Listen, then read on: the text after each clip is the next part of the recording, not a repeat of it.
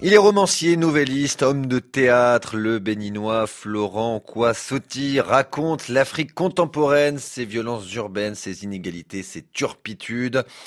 Euh, né en 1964, le béninois appartient à cette génération d'écrivains post-coloniaux qui ont renouvelé la littérature africaine. Bonjour Tir Tankar Chanda. Bonjour. Euh, c'est un livre béninois qui est au menu de votre chronique littéraire de ce samedi, euh, Tir Kantar. Un roman béninois, en effet. À l'antenne, nous parlons aujourd'hui beaucoup du Bénin pour commémorer le 60e anniversaire de l'indépendance de ce pays ouest-africain qui a été souvent pionnier en matière de transformation politique sur le continent. Sur le plan littéraire également, le Bénin est un pays important. L'ancien Dahomey, autrefois surnommé le quartier latin de l'Afrique, a vu émerger les premiers textes littéraires africains de langue française, dont le plus connu est sans doute Dogichimi, paru en 1938 et considéré comme le premier roman épique africain. Son auteur, ethnologue et sociologue dahoméen Paul Azoumé, s'était inspiré de l'histoire précoloniale. Après l'indépendance, la vie intellectuelle au Bénin a continué à être particulièrement dynamique, comme en témoigne notamment l'œuvre du philosophe béninois Stanislas Adotevi. Son essai Négritude et Négrologue, publié en 1972, fut le premier ouvrage à s'attaquer frontalement aux fondements fantasmatiques et irrationnels de la pensée de la négritude. Le romancier dont je voudrais vous parler aujourd'hui est l'héritier de ce bouillonnement intellectuel, mais à l'écriture éminemment moderne.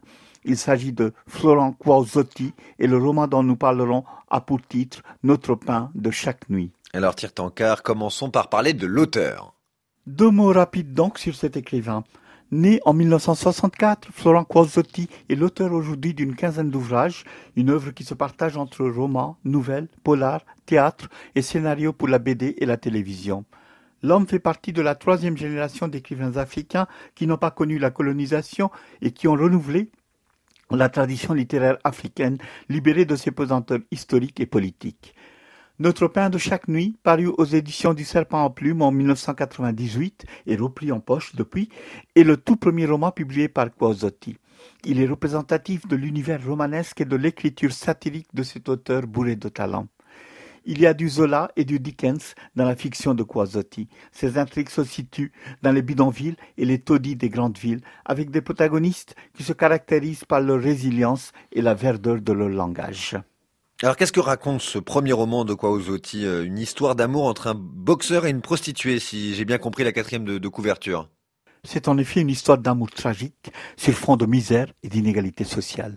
Gamin de rue, repéré par un entraîneur sportif perspicace, le protagoniste du roman, Danger, est devenu un boxeur populaire et prometteur.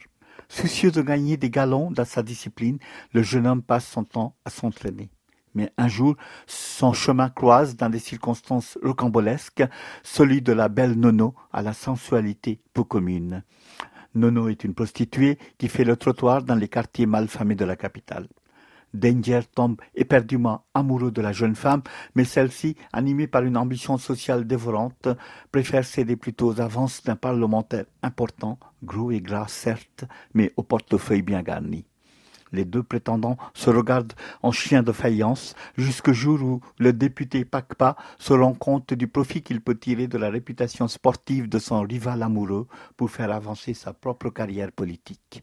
En contrepartie d'une grosse somme d'argent et des faveurs de la belle Nono devenue entre-temps l'épouse du député, ce dernier propose au boxeur de truquer le match qu'il doit livrer à Paris afin d'arracher le titre de champion du monde.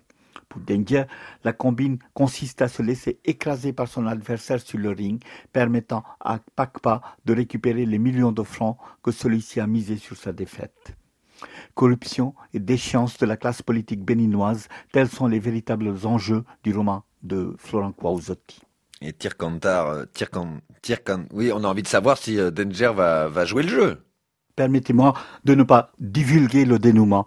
Pour savoir si Danger acceptera d'entrer dans la combine de son puissant rival afin de récupérer sa dulcinée, il vous faudra plonger, chers auditeurs, dans les pages de ce roman aussi baroque que foisonnant.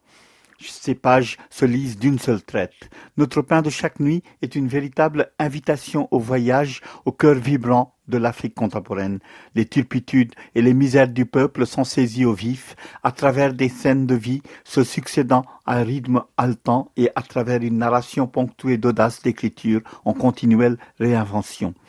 Entre aventure sociale et histoire d'amour, ce roman a fait de son auteur une voix majeure de la littérature africaine contemporaine.